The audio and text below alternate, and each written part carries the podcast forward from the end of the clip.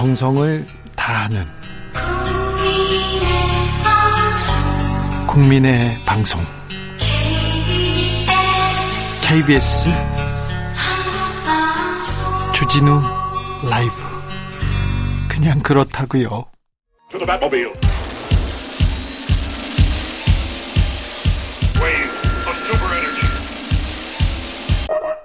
주기자의 1분 아시다시피 부동산 대선이었습니다. 대선 전 집값 폭등에 부동, 부, 부동산 분노한 민심 투표로 응징하자는 기사가 넘쳐났습니다. 부동산 이야기만 나오면 전 국민을 한숨 쉬게 만들었죠. 네. 부부싸움도 났고요. 2월 1일 TV조선 보도를 볼까요? 집값 보면 한숨만 전, 정부 믿는 것, 믿은 것 후에 현 정부 들어서 부동산 세금 급증했고요. 집값 폭등해서 서울에서 밀려난 전세 난민 크게 늘었다. 이렇게 보도했습니다. 부동산 투표였어요. 실제로 언론의 평가도 비슷했고요. 조선일보는 집값 급등에 화난 민심 문정부 심판했다고 평가했습니다. 동아일보는요. 부동산 세금 폭탄 성난 서울 강남 3구 마용성에 윤회 몰표 던졌다고 했습니다. 한국 경제는 집값 급등에 세금 폭탄, 부동산 분노가 서울 승패 갈랐다고 분석했습니다. 대선도 그렇게 끝났습니다. 윤석열 당선인이 집값을 잡아줄 것이라 기대합니다. 기대가 큽니다. 그런데 말입니다. 안정적으로 하향 곡선을 그리던 집값 요즘 불안합니다. 그도 그럴 것이 윤 당선인의 공약이 재개발, 재건축 그리고 부동산 세금 깎아주는 거입니다. 그래서 부동산 부자들 위한 정책이란 이런 소리도 있는 데요. 용산 이전 얘기도 훅 던져졌습니다. 이럴 때 언론이 경고해야죠. 그런데 어떻습니까? TV조선에서 재건축 일기 신도시 들썩 호가 올랐다. 어? 한숨이 기대로 바뀌었습니다. 조선일보 윤석열 시대 화색 또는 부도, 부동산 시작. 화색이요? 매일경제 대선 끝났으니 오를 일만 남았다. 재건축 기대감에 수천만 원씩 뛴다. 호가 아니요 기대감이요? 아시아경제 윤석열 오세훈 콜라보 재건축 재개발 봄바람 집값이 오르는데 봄바람이라는 단어가 제목이 올랐습니다. 기대감에 들썩거리고 화색 돌고 봄바람 불고 부동산 오르는데 우려는 찾아보기 어렵습니다. 용산 이전 이야기가 나오니까 또 용산 반짝 들썩이라고 합니다. 용산 르네상스 시대가 열린다고 박수를 칩니다. 아이고 정말 외람되거나 부동산을 대하는 언론의 자세 좀 너무한 거 아닙니까? 좀 부끄럽습니다. 프로젝트 라게 난감하네 듣고 오셨습니다. 황소사랑님 부동산 때문에 국민들 간이 다 상했어요. 이렇게 얘기합니다. 아 그렇죠. 7925님 에이 이래도 오르고 저래 저래도 오르고 난감하네 그렇게 얘기합니다. 그렇게요.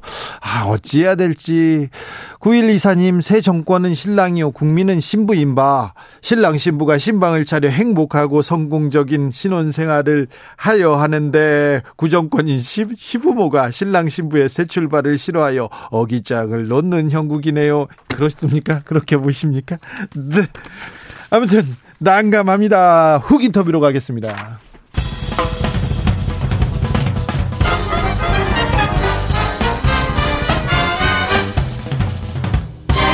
훅 인터뷰 모두를 위한 모두를 향한 모두의 궁금증 훅 인터뷰 우크라이나를 두고 미국과 러시아 대립 심합니다. 심해지고 있습니다. 미국은 러시아 경제를 묻고요.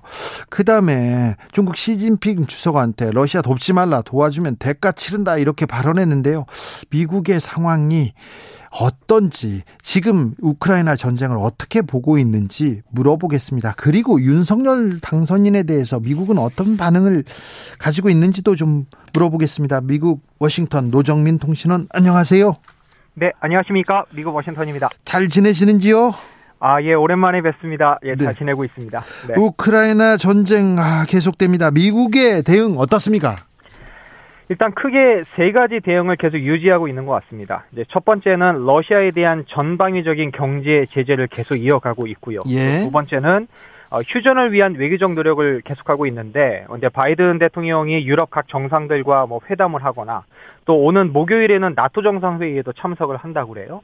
또 이제 세 번째는 군소 물자와 무기를 최대한 지원하고 이제 우크라이나 난민 돕기 같은 인도주의 지원을 확대하고 있는데 지난주에만 약 한 10억 달러, 한 1조 2천억 원어치의 그 지원을 확정했거든요. 예. 아, 그리고 우크라이나 난민을 미국에 빨리 받아들이기 위한 방법도 계속 모색 중인데 그런 가운데에서도 여전히 미군의 파병 참전은 없다라는 것을 재확인하고 있습니다. 지난주에 젤렌스키 우크라이나 대통령이 미우에 연설했습니다. 화상으로. 근데 엄청 네네. 감동적이었다고 했는데 예. 그런데 우크라이나의 그 어,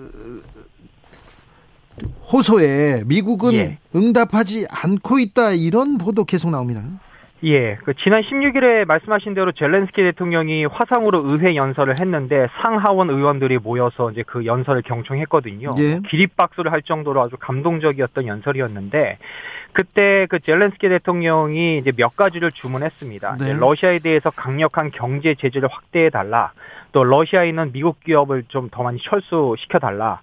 그리고 또 하나 가장 중요한 것은 이제 러시아 전투기가 이제 공중에서 무차별 공습을 가하니까 우크라이나 영공을 좀 비행 금지 구역으로 설정해 달라 이렇게 호소를 한 건데 어, 그런데 이제 비행 금지 구역을 설정하면 이제 러시아 전투기가 나타날 때마다 나토 전투기가 출격해서 이를 격추할 수가 있는 건데요.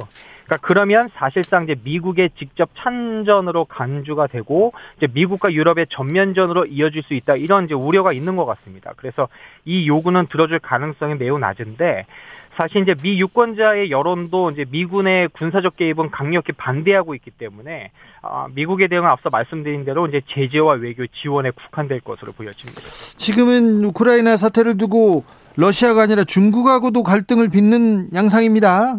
네.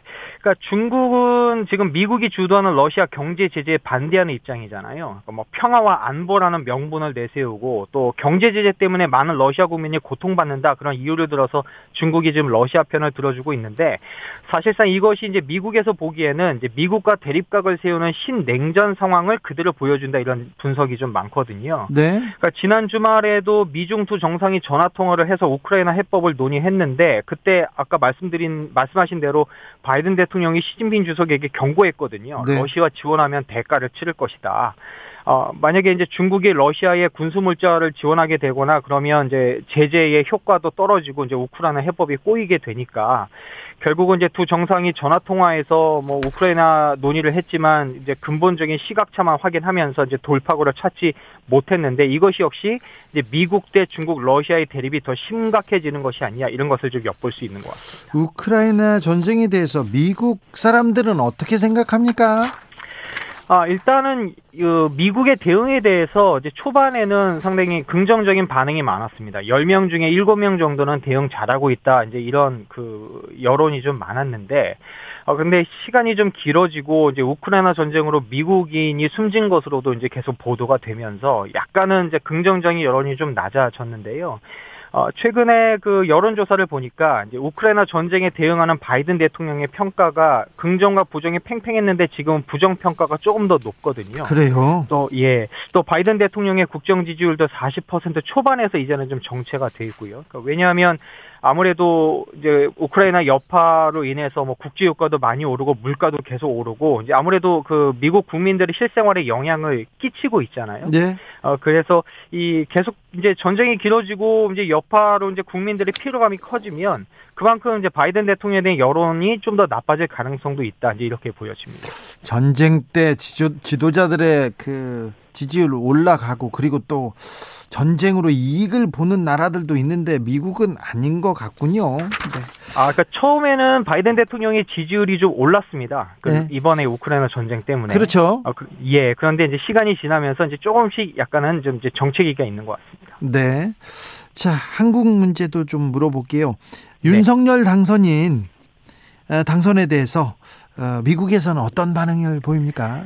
예, 뭐 저- 여기저기 제가 좀 반응을 좀 들어보고 전문가들의 의견도 좀 들어봤는데 네. 일단 뭐 기대와 우려가 좀 교체하는 것 같습니다. 그러니까 기대하는 부분에 있어서는 아무래도 윤석열 당선인이 이제 강력한 한미 동맹을 이미 예고했기 때문에 예. 아 이제 미국의 외교 안보 정책과 보폭을 맞출 것이다. 뭐 네. 예를 들어서 미국의 인도 태평양 전략을 지원한다든가 뭐 네. 한미일 삼국 동맹 강화 적극적으로 나서면은 미국으로서는 아무래도 지금 신냉전 상황에서 한국이 자기 편 확실히 되니까 좋은 거잖아요. 네. 게다가 지금 이제 쿼드 동참도 추진하겠다 이런 가능성이 커지면서 네. 이제 미국으로서는 당연히 반가울 수밖에 없는 건데 네. 게다가 특히 이제 대북 정책과 관련해서도 그동안 사실 교착 상태가 좀 계속됐기 때문에 어 이런 대북 정책이 재설정되고 뭐 동맹 관계가 좀 다시 회복될 거다 뭐 이런 기대감이 좀 감지가 되고 있습니다. 네. 아, 그런데 아무래도 이제 당분간 남북 관계 돌파구는 찾기 어려워졌다라거나 아니면 이제 대북 외교가 실종된 앞으로의 몇 년을 보낼 수 있다. 그만큼 한반도의 긴장은 고조될 수 있고 어, 이런 신냉전 구도 속에서 북한의 핵미사일 역량 강화 노력은 더 빨라질 것이다. 이런 우려도 함께 공존하고 있습니다. 음, 대통령 당선된 이후에는 큰 뉴스가 없는데 용산 이전이 네. 국내에서는 굉장히 좀 아, 크게 논란이 되고 있는데 이 부분에 대해서도 미국에서 좀 주목합니까? 예, 그 미국 언론 관련해서도 제가 그 기사를 좀 많이 살펴봤는데 네. 뭐 일단은 많은 언론들도 지금 차기 윤석열 대통령 이제 집무실이 이제 국방부 청사로 옮기기로 했다 이런 소식을 일단 헤드라인으로 전하고 있는데 네. 그 안에 기사 내용을 좀 꼼꼼히 살펴보면 역시 여전히 많은 논란과 반대에 부딪히고 있다라는 점도 함께 주목하고 있거든요. 네. 그러니까 지금 뭐 윤 당선이 주장한 것처럼 뭐 국민과의 소통 뭐 여러 가지 이제 긍정적인 이유도 전하고 있는데 그 이면에 이제 이전에 이전할 때 들어가는 막대한 비용이라든가 뭐 촉박한 일정이라든가 뭐 무리하게 추진한다는 반대의 목소리도 있다 이런 내용도 전하고 있고요. 네. 또 하나 이제 좀 재미있는 것은 역시 풍수학자들의 이야기도 그 기사 안에 좀 많이 있거든요. 아, 외신에서 풍수라는 저기 풍수 관련된 기사가 나왔어요? 예, 그 풍수학자들의 주장도 있다 뭐 이런 내용이 좀 소개가 돼서 네. 이제 사실 뭐 민주정권이 들어선 이후에 뭐 여섯 명의 대통령 중에 네 명이 퇴임 후 좋지 않은 결과가 있기 때문에 네. 그만큼 청와대의 기운이 좋지 않다라는 이제 풍수학자의 주장도 외신에 이렇게 소개가 되거든요. 아이고, 그래요? 예, 만약에 미국인들이 이 기사를 읽을 때 이것을 뭐 어떻게 받아들일까 뭐 이런 생각도 좀 해봤습니다. 풍수가 영어로 뭡니까? 아, 아, 저 기억이 잘 안 나는데요. 아, 좀 어렵죠. 네. 아, 이걸 또 어떻게 설명해야 될지, 어우, 이거는 좀, 좀 난감합니다. 네. 자, 저, 윤석열 당선인이 미국 백악관 스타일로 소통하겠다고 했는데, 백악관은 어떤 스타일입니까? 저기, 백악관 관람은 가능하죠. 어떻게 예. 되고 있습니까? 예, 제가 마침 어저께 이제 백악관 투어를 한번 신청을 해봤는데, 네. 예, 제가 사는 그 지역구 하원 의원 사무실을 통해서 신청을 해봤거든요. 예. 그러니까 이제 그동안 이제 코로나 때문에 이제 투어가 중단이 됐다가, 네. 이제 다음 달 15일부터 이제 금요일, 토요일마다 4시간씩 이제 재개방이 됩니다. 네. 그러니까 뭐 투어 신청은 그렇게 어렵지가 않은데, 일단 뭐 철저한 신원 확인도 해야 되고, 이제 보안 검색도 해야 되고, 이제 절차가 좀 있거든요. 네. 그러니까 이제 대통령 관저를 중심으로 해서 이제 서쪽에는 대통령 집무실은 웨스트 윙이 있고 이제 동쪽에는 대통령 부인 집무실은 이스트 윙으로 구성이 돼 있는데 이제 백악관으로 들어가면 이제 이스트 윙부터 시작해서 이제 관저를 지나서 웨스트 윙까지 한번 쭉 돌아볼 수가 있습니다. 네. 뭐 접견실, 뭐 서재, 가족 영화관, 응접실 이런 공식 활동 하는 공간, 뭐 대통령이 쓰는 일부 이제 공간이 좀 공개가 되는데 그만큼 이제 아무래도 미 국민들이나 외국인 관광객들에게도 개방이 되니까 이제 호기심이 생길 수밖에 없고 뭐 투어에도 신청자가 좀 많이 몰리는 것 같아요. 그래서 그만큼 이제 그 어떤 백악관의 어떤 개방성을 강조한 것이다 이렇게 좀 볼 수가 있습니다. 근데, 음, 보안 엄청나게 좀 강조하지 않습니까? 미국에서. 네. 네. 사고도 좀 있었고요. 예. 그러니까 최근에는 뭐 이제 코로나 국면 때문에 약간 그런 소식이 좀 없었습니다만 이제 이전에는 백악관 주변에는 사건 사고가 종종 많이 일어났습니다. 예. 담장을 넘어서 백악관 안으로 들어가는 사례는 뭐 여러 번이고요. 네. 뭐 흉기를 든 남성이 백악관 안까지 침입한 적도 한 2014년인가요? 그때 이제 있었던 것 같고. 또 백악관 주변에서 뭐 총격 사건이나 폭발물 위험, 뭐 바리게이트 충돌, 뭐 차량으로 이제 들이받거나 이런 사고도 많이 발생했는데 그만큼 이제 대통령이 거주하는 곳인 만큼 이제 어, 경호를 담당하는 뭐 비밀 경호국 직원들도 많이 배치가 돼 있고 특히 보안도 철저해서 이제 백악관 주변에 한 24km 이내는 비행 제한 구역입니다. 게다가 주변에 지대공 미사일 발사대가 설치되어 있는가 하면 뭐 지하 벙커 같은 경우에는 핵폭발도 견딜 수가 있고 백악관 옥상에는 뭐 저격 수들까지 배치가 돼 있다고 하니까 그만큼 이제 물샐 틈 없는 이제 경호를 펼치고 있는데 어 이제 백악관이 이렇게 소통의 공간이 된 만큼 사건 사고도 많이 발생해서 그만큼 경호와 보안의 숙제가 많이 남아 있다 이런 이야기도 나옵니다. 5월에 한미 정상회담 있습니다. 자, 한미 정상회담에는 어떤 의제가 올라갈까요? 아무래도 이제 일본의 바이든 대통령이 가면은 이제 한국도 아마 들릴 가능성이 크기 때문에 네. 아무래도 이제 열릴 가능성이 있는데 네, 만나긴 할것 뭐 같습니다. 예. 그 윤석열 당선이 취임한 지 이제 몇 주 만에 이제 정상회담이 열리게 되는 거잖아요. 네. 아무래도 뭐 이제 대단한 뭐 어떤 의제라기보다는 뭐 앞으로 이제 두 정상의 임기간에 이루어질 한미 동맹의 방향성이랄까요? 뭐 대북 정책 기조, 뭐 경제 협력 이것을 조율하는 수준이 되지 않을까 이런 관측이 좀 많고요. 또 윤석열 정부가 아무래도 미국의 동아시아 정책에 이제 발을 맞추면서 이제 쿼드 가입 추진을 하기 때문에 그 문제에도 아마 논의되지 않을까 뭐 이런 예상도 좀 나오고 있습니다. 그래서 네. 아무래도 뭐 윤당선인이 한미 동맹 워낙 강조하고 있으니까 좀 상징적인 모습들도 많이 연출되지 않을까 뭐 이런 관측도 나옵니다. 양성근님께서 풍수는요 landscape 뉘앙스 아닌가요? 이렇게 박 박민호님께서는 영어로요 팽수이가 풍수입니다. 중국식 표기예요. 팽수이. 팽수가 풍수라고요? 네, 알겠습니다. 오늘 말씀 감사합니다. 예, 고맙습니다. 지금까지 미국 워싱턴의 노정민 통신원이었습니다. 정치 피로, 사건 사고로 인한 피로, 고달픈 일상에서 오는 피로. 오늘 시사하셨습니까? 경험해 보세요. 들은 날과 안 들은 날의 차이. 여러분의 피로를 날려줄 저녁 한 끼 시사. 추진우 라이브.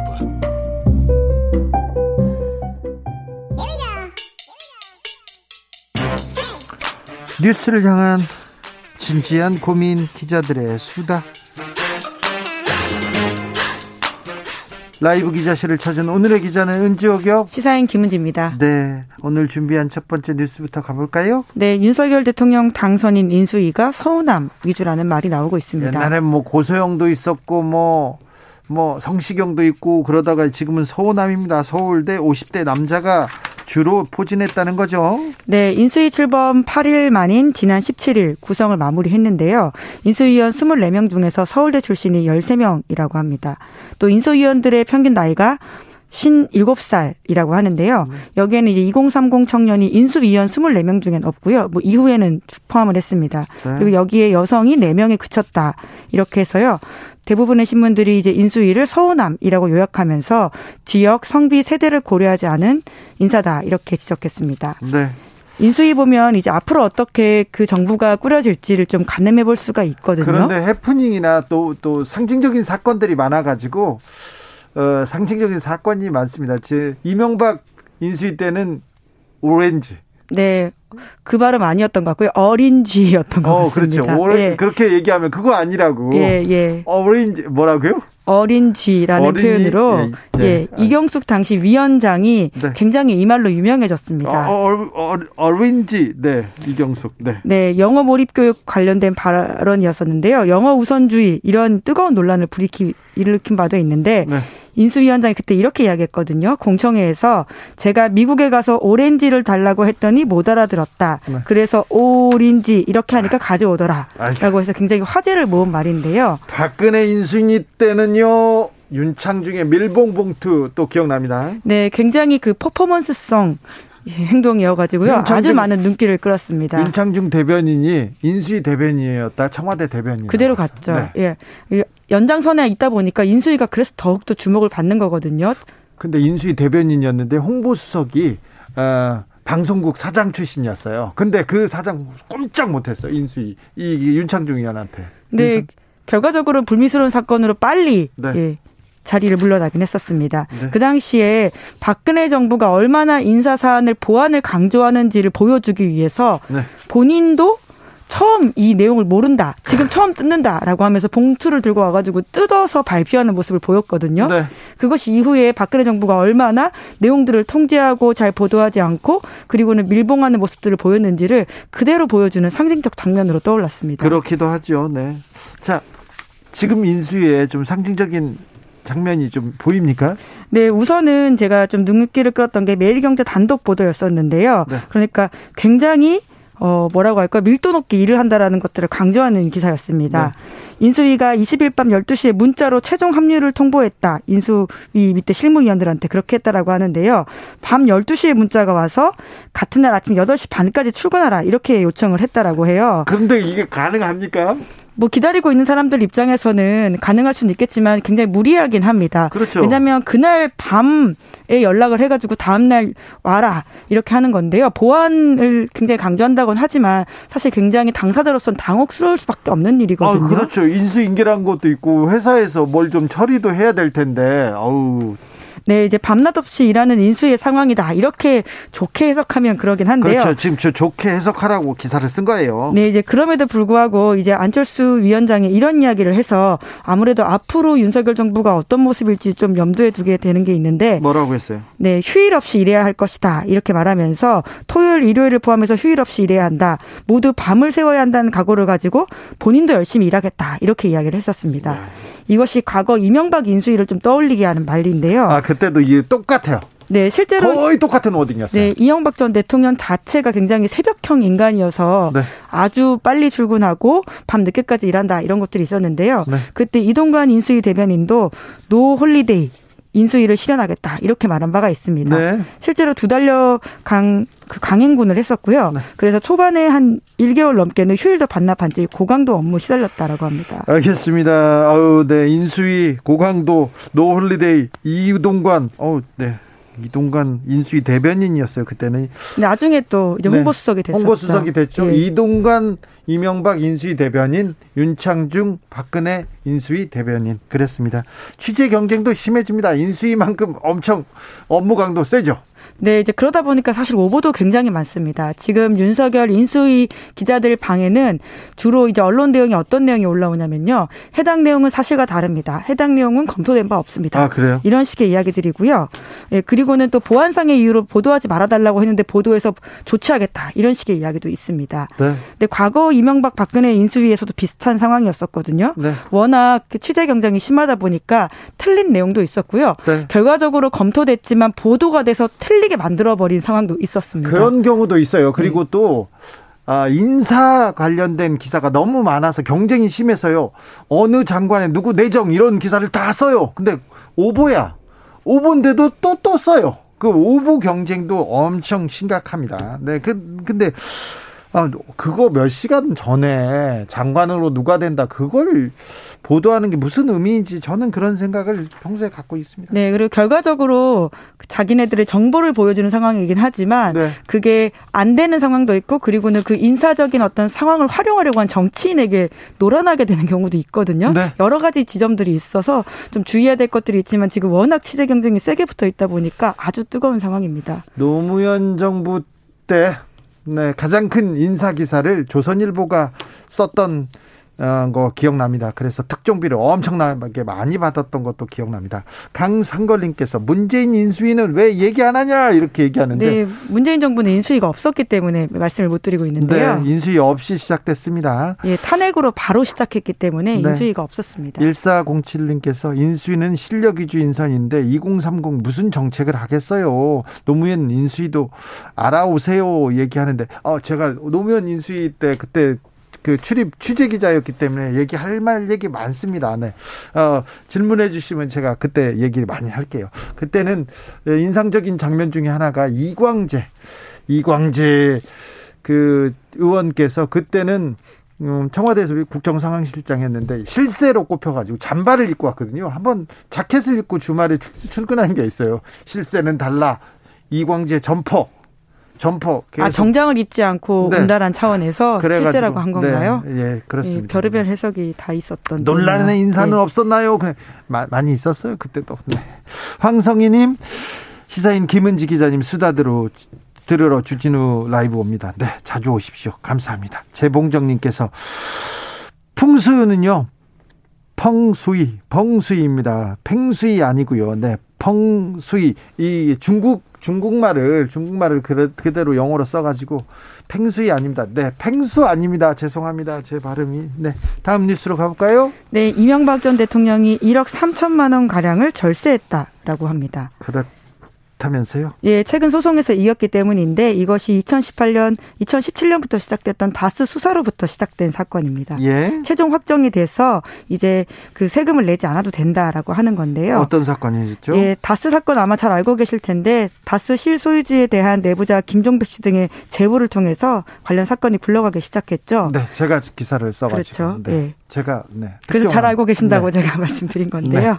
그래서요. 네, 당시 수사를 진두지휘했던 게 현재 대통령 당선인인 당시 윤석열 서울중앙지검장이기도 합니다. 네. 결과적으로 이 사건으로 유죄를 최종 선고받은 이명박 전 대통령은 감옥에 수감 중인데요. 네. 그 당시 혐의가 2018년 10월 다스의 회사돈을 횡령하고 삼성전자로부터 다스의 미국 소송비 등 뇌물을 받았다라는 것이었거든요. 네. 그래서 1심에서 징역 15년에 벌금 130억 원 선고받았습니다. 그런데요. 네, 그래서 이제 차명 재산으로 있던 것들이 다 이제 이명박 전 대통령 재산이다 이렇게 판단이 됐거든요. 주인을 찾아줬죠. 네, 이제 그러다 보니까 이제까지 내지 않았던 세금에 대해서 세무 당국이 세금 내라 이렇게 이야기를 한 겁니다. 네. 그래서 이제 과세 대상에서 누락되었던 부동산에 대해서 임대 소득에 대한 종합소득세 1억 2,500만 원과 지방소득세 1,200만 원 부과했거든요. 네. 그래서 이 세금 부과 고지서를 이명박 전 대통령의 아들인 이시영 씨와 전 청와대 경호실 직원 등에게 발송했습니다. 달성했는데요. 네, 그런데 이제 이명박 전 대통령이 그때 당시에 구치소에 있었거든요. 네. 그래서 내가 구치소에 있어서 세금 부과된 거 몰랐다. 그러니까 이거 무효다. 이렇게 이야기한 겁니다. 그래서 소송을 냈다고요? 네, 그렇습니다. 게다가 이제 그 제척 기간이 지난 다음에 세금을 부과했기 때문에 위법하다. 이런 추가 주장도 했었습니다. 제척 기간이라니요? 네, 이제 그러니까 재판부는 세금을 부과할 수 있는 제척 기간이 5년이라고 보고 2008년에서 2011년 발생했던 이명박 전 대통령의 부동산 임대료 소득은 2018년에 무 매긴 거니까 틀렸다 이런 주장을 한 것에 대해서 2011년까지 지금 발생했으니까 적어도 2016년에는 부과해야 되는데 2년 지났으니까 이거 무효다 이렇게 소송을 낸 거군요. 네, 그 이명박 전 대통령 주장을 일부 받아들인 건데 애초에 그 세금 당국의 판단은 이렇습니다. 그, 그 사기 기타 부정한 행위로 세금을 포탈하거나 환급 공제받은 경우에는 최대 10년 안에 세금을 부과할 수 있다라고 판단했다는 거예요. 네. 그래서 이것이 이러한 것에 포함되기 때문에 세금을 부과할 수 있다라고 세금 당국은 보고 이야기를 한 건데 네. 재판부는 결과적으로는 이명박 전 대통령 손을 들어줬습니다. 네. 알겠어요. 예, 사기 기타 부정한 행위는 안 들어간다. 이렇게 네. 본 거죠. 차명이다.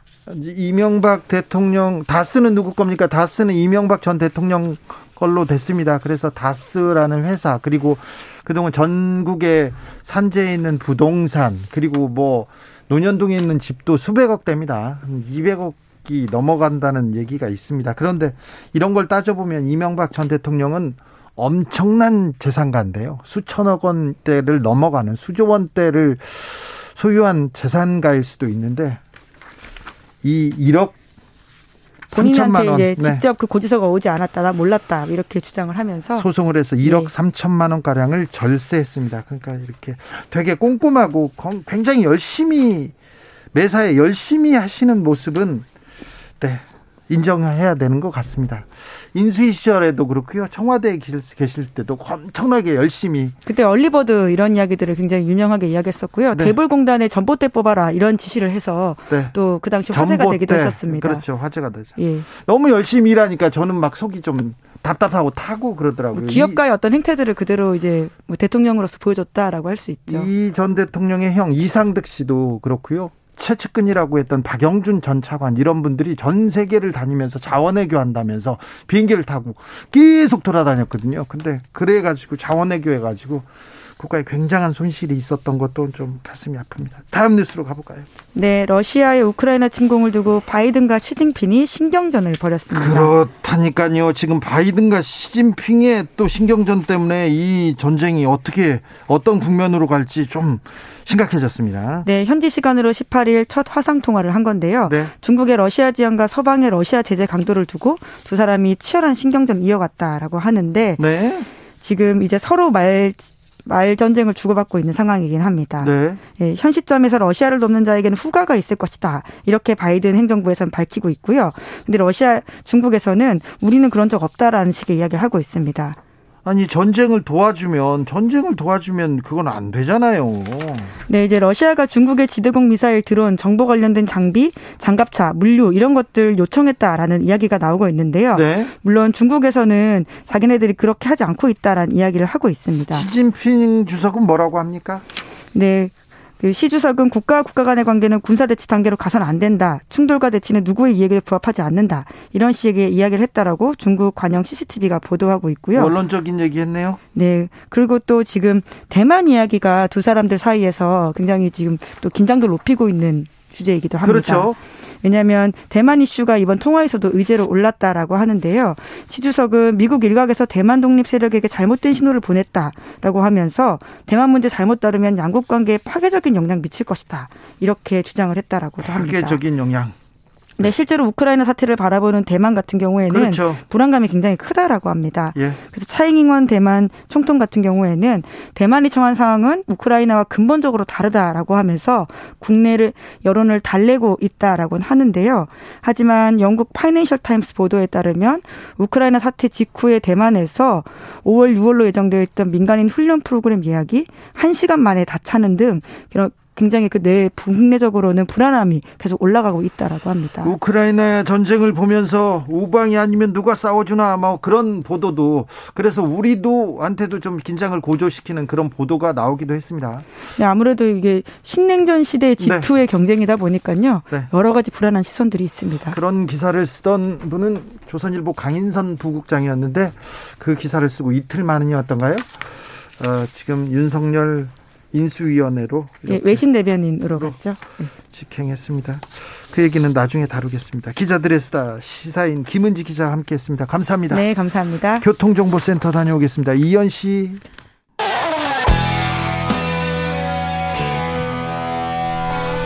스치기만 해도 똑똑해진다.